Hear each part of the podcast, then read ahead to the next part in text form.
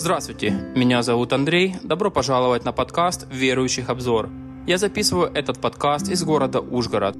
Это подкаст для учеников Иисуса Христа. Я бывал на богослужениях в разных религиозных организациях в разных странах мира. В моем подкасте я говорю о моих наблюдениях за верующими, прихожанами, лидерами, пасторами и священниками, а также пересказываю истории из Писания.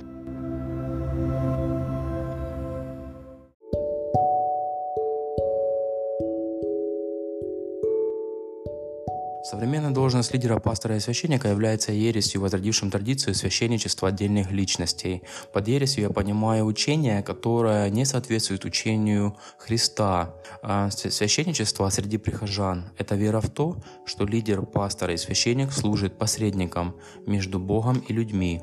Эта ересь вышла из католицизма и служит отражением левитского священничества. Современные лидеры, пасторы и священники отсутствовали в церквях при жизни апостолов. Откуда же они взялись? То есть почему э, лидеров, пасторов и священников не было э, во времена Христа, не было во времена апостолов?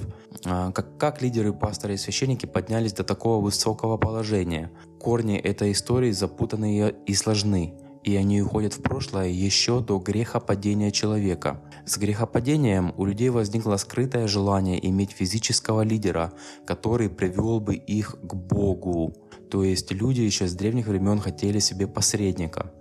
По этой причине в человеческих обществах на протяжении всей истории последовательно создавалась особая каста почитаемых религиозных лидеров – знахарь, шаман, прорицатель, волхв, священник, все они были с нами со времен ошибки Адама. Э, почему э, ошибки? Дело в том, что э, Бог всегда хочет общаться с людьми без посредников, открыто. То есть это греховная сущность человеческая, что хотеть себе посредника.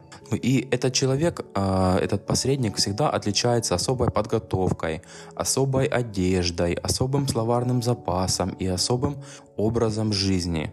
Мы можем видеть этот инстинкт поднимает свою уродливую голову в истории древнего Израиля. А, то есть греховную, то есть грехов, показывает греховную сущность. Впервые он появился во времена Моисея.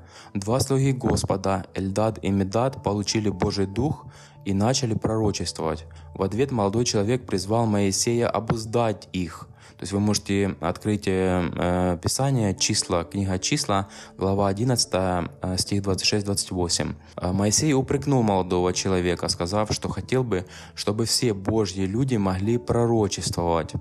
Моисей восстал против этого клерикального духа, который пытался контролировать Божий народ. Э, мы видим это снова, когда Моисей зашел на гору Хариф.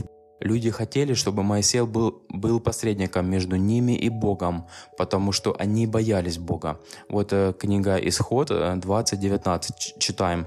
«И сказал тогда народ Моисею, если ты хочешь говорить с нами, мы будем слушать, но попроси Бога не говорить с нами, чтобы нам не умереть». То есть, как вы видите, здесь народ попросил, Бо, э, просил Моисея, чтобы он просил Бога не говорить с ними. То есть э, это также вот я бывал на множестве богослужений, и я это видел, вот, этот, э, вот это отношение э, к Богу, что Бог не говорит с нами, пусть с нами будет говорить пастор. Я просто приду на богослужение, я просто сяду, я просто буду слушать, что пастор говорит. Не говори Бог со мной, пусть со мной никто не говорит, пусть со мной говорит один человек. Это лидер, пастор и священник, пусть он все делает, я буду слушаться его, а ты, Бог, со мной не говори. То есть так же само, как и вот во времена Моисея. Этот грех еще раз проявился во времена Самуила. Бог хотел, чтобы его народ жил под его непосредственным руководством, но вместо этого Израиль требовал царя-человека – Э, читаем Первое Царство, глава 8, стих 19. «Но народ не захотел слушать Самуила. Они сказали, нет, мы хотим царя, который будет царствовать над нами». Опять же, мы видим, что народ кричит, кричит «мы хотим царя». То есть в, в, в былые времена Бог был царем. Бог был самым главным над людьми, над, над израильтянами. Но люди отказались от этого, э, отказались от Бога. Они захотели, чтобы у них был царь, как у всех других народов. И опять же, э, это есть также среди прихожан, среди верующих сейчас. Э, когда вы заходите на богослужение, вы сразу видите, где этот так называемый царь, то есть где пастор, лидер, священник, где глава над всеми. А, семена современного лидера, пастора и священника можно обнаружить даже при жизни апостолов. Диотрев, который возлюбил первенство в церкви, незаконно завладел ее делами. Был такой Диотрев, вот прочитаем про него в э, третьей книге Иоанна, э, первое послание Иоанна, глава 1, стих 9 и 10. Читаем.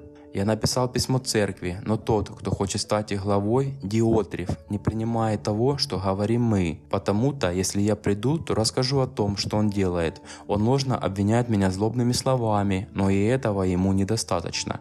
Он не оказывает гостеприимства нашим братьям, чинит препятствия тем, кто хочет это делать, и изгоняет их из церкви. То есть во времена апостолов есть такой Диотрев, и Иоанн возмутился им. То есть как так? Человек, который хочет стать главой над верующими, который не принимает того, что говорят апостолы. То есть апостолы пишут письмо верующим, а Диотрев нет, нельзя, не буд, нельзя, чтобы люди читали, чтобы люди это слышали. И вот когда я бывал на богослужениях, я видел это поведение среди лидеров, пасторов и священников, которые э, нет, я тут главный, нет, нельзя, не, э, они запрещали, они запрещали э, верующим читать какую-то литературу, структуру, которая не соответствует э, стандарту этой организации. Э, выступали таким фильтром, то есть нельзя обращаться напрямую к верующим. То есть они сразу изгоняют тех, кто так делает. К тому же я видел, как лидеры-пасторы также обвиняют верующих, которые учат открыто, которые ну, не спрашивают разрешения у лидера, пастора или священника. Ну и вот, э, как вот Диотрев э, не оказывает гостеприимства нашим братьям.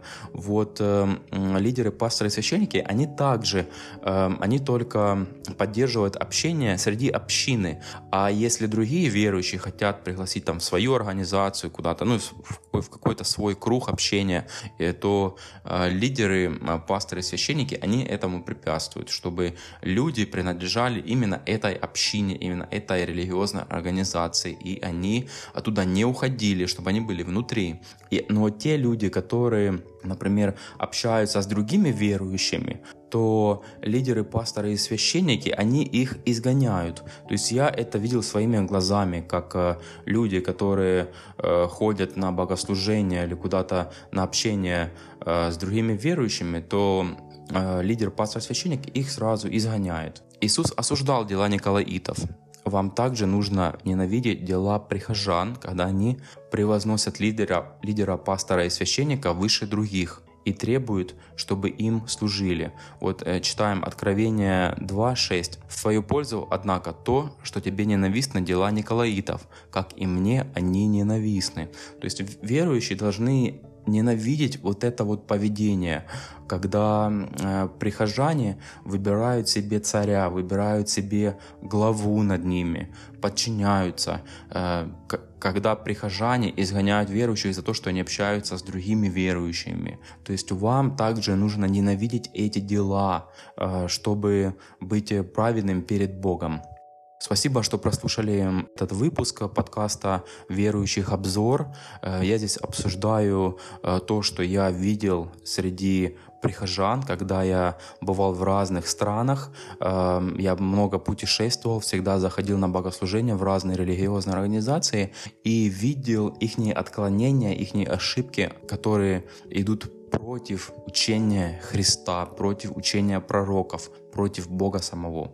То есть я это все видел своими глазами. Эм, если у вас есть вопросы или отзывы, то можете написать мне на мой ящик электронной почты андрей с двумя буквами i.шибанов собака gmail.com я издал книжку «Верующих обзор», которую вы можете скачать на сайте koba.com com. Спасибо еще раз, что прослушали этот выпуск. И э, на следующем выпуске я буду пересказывать историю э, сотворения первых людей. До свидания.